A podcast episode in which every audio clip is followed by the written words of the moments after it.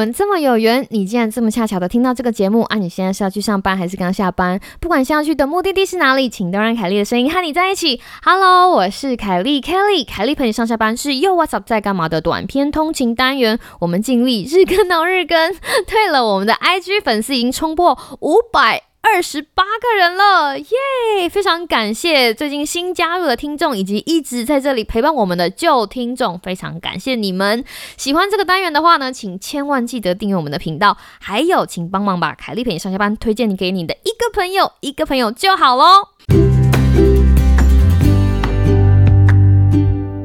Hello，各位听众朋友，大家好啊！不知道你的上个礼拜跟星期一过得好吗？不知道你有没有发现，凯丽陪上下班在周末偷偷上了一集食品安全卫生的特别集数，因为有一个神秘嘉宾要求，所以我们就为他特别上了。那我觉得。这一集非常的重要哈，所以如果大家没有听过的话，赶快回去听上一集的节目里面，我问了大家两个非常重要的问题。第一个就是你知不知道微生物生长最旺盛的危险温度区间是在哪一个范围里面呢？那第二个问题就是你知不知道外带的食物或者是你煮完的食物在多久之内要吃完才会最安全呢？如果这两个问题你听完我叙述还。不知道答案是什么的话，那表示你真的需要回去听一下上面一集食品安全的集数哦。希望你听完之后，可以把这两个非常重要的概念记在脑袋里面，然后让这个概念陪你一辈子。接下来要进入我们今天卡利粉上下班想要跟大家聊聊的事情。我们今天要跟大家聊的是什么样的故事呢？这个故事叫做 Giving Tuesday，慈善星期二。让我们一起听下去。那个之前呢，美国感恩节嘛，感恩节刚放假结束。感恩节是一个聚在一起的节日，哈，它其实规模之盛大，就像我们过年一样。但是感恩节其实还有另外一层意义，那就是过了感恩节之后是黑色星期五 （Black Friday），以及 Black Friday 下一个礼拜的礼拜一就是剁手星期一，哈，Cyber Monday。那在这两天呢，很多网站啊或者很多商家就会，你知道。流血特价，然后跳楼大拍卖，会有非常非常多很好的地哦，也就是大家会疯狂剁手的时候。大家真的不要小看美国人的消费能力，在这两个特别的日子啊，就是 Black Friday 跟 Cyber Monday，东西真的是会卖的强强棍。整个公司有没有办法翻倍，就看这两天了。所以很多不同的公司就在这两天，就是寄出非常好的购买方案，让消费者尽情的购物。这个事情已经行之有年，但是有一件很特别的事情，我今天想要跟大家分。分享的就是在二零一二的时候，有人提出了，哎，既然我们每一年在感恩节之后的黑色星期五还有剁手星期一都买了这么多东西，那我们为什么不能把这样子剁手的气势继续延续下去，然后把它转一个方向，让大家把这样的剁手精神。延续到剁手之后做公益，换句话说，大家可以疯狂的购物。那为什么我们不能疯狂的给予呢？就是因而催生了这个 Giving Tuesday，好，慈善星期二，或者有人说剁手星期二，或者乐捐星期二的出现。那这个 Giving Tuesday 发生在十二月的第一个星期二。那在二零二零十二月的第一个星期二呢，是在十二月一号，哈，之前就刚刚过去了。所以如果你现在上网去看，你打那个 Hashtag Giving Tuesday，你会看到。很多很多的活动资讯，其实这并不是一个结束哦。Giving Tuesday 它其实是一个开始，就是告诉大家讲说，嘿，赠予的季节开始了，大家可以开始发挥你的爱心哈，根据每个人的能力哈，然后把我们的爱心、把我们的时间、把我们可以拿出来运用的金钱，就是回馈乡里、回馈社会、回馈社区。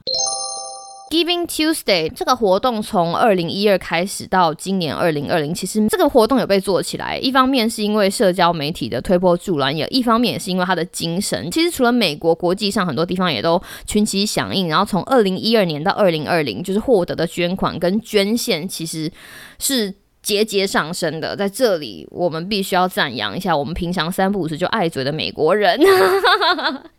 为什么会这样说？因为有的时候大家会讨论到美国人的时候，你可能会听到你身边朋友这样说：说啊，你知道美国人都很非常不喜欢存钱哦，他们对钱都非常没有概念。Well，根据我自己对我身边美国人朋友的了解，这一句话有的是对的，有的是。不那么对，因为有一些人还是会真的对他们的金钱做规划，但有些人也真的是钱从他的就是户头进来就马上流出去了。这句话也是真的，有很多美国人也真的没有这种就是我要先存钱的概念。但是我们不得不说。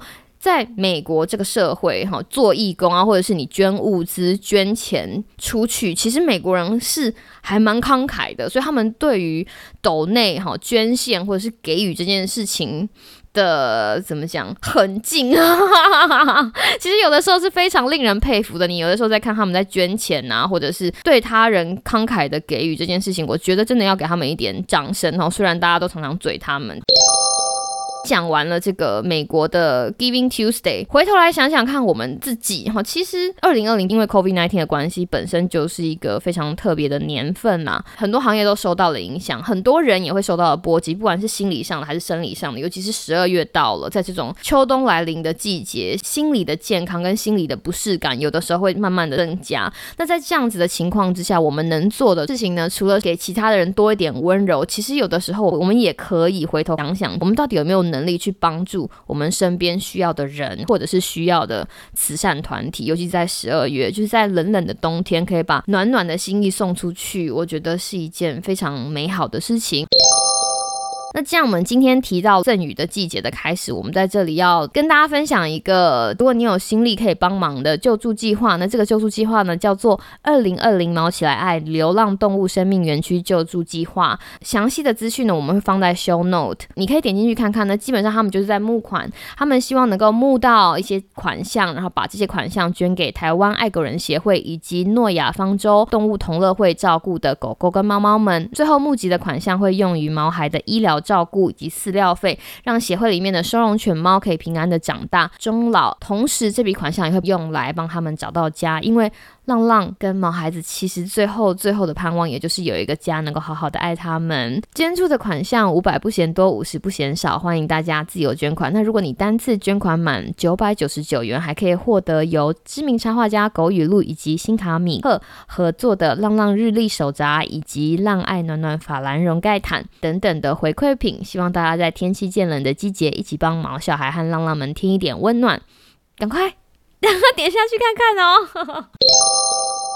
在这里跟大家分享一些比较难以想象的慈善活动的内容，就像我以前有曾经参加过帮忙种树，因为种树需要人工啊，对不对？好，你就贡献你的时间，穷学生我们就贡献我们的时间去帮忙种树。然后我们还有参加过把脚踏车零件拼起来拼成脚踏车，然后捐给需要的儿童。其实我最常参加的就是在圣诞节的时候买礼物送给。儿童医院的小朋友，事情要讲到有一天我在开车上班的时候，就听到儿童医院的小朋友被采访，问他说：“你们我们在即将到来的圣诞节有什么样的计划？”然后有一个小朋友就说：“啊，我真的很想回家。”然后有一个小朋友就说：“我不知道我住在医院，圣诞老公公会不会找到我？”然后我那个时候听到这个小朋友讲，就是在车上一边开车一边泪流满面，鼻涕都流下来，想说：“阿姨买给你。”所以阿姨回家就马上就是买了礼物送给儿童医院的小朋友，诸如此类等等等。那像我以前还有一个朋友，他这个心意非常美好哦。他最常做的事情就是，他会去收容所，然后他就会去捐钱给指定的某一些就是状况比较不好的那些狗，因为大家要知道，就像我们去收容所要认养狗，每一只狗都有认养费，那这个认养费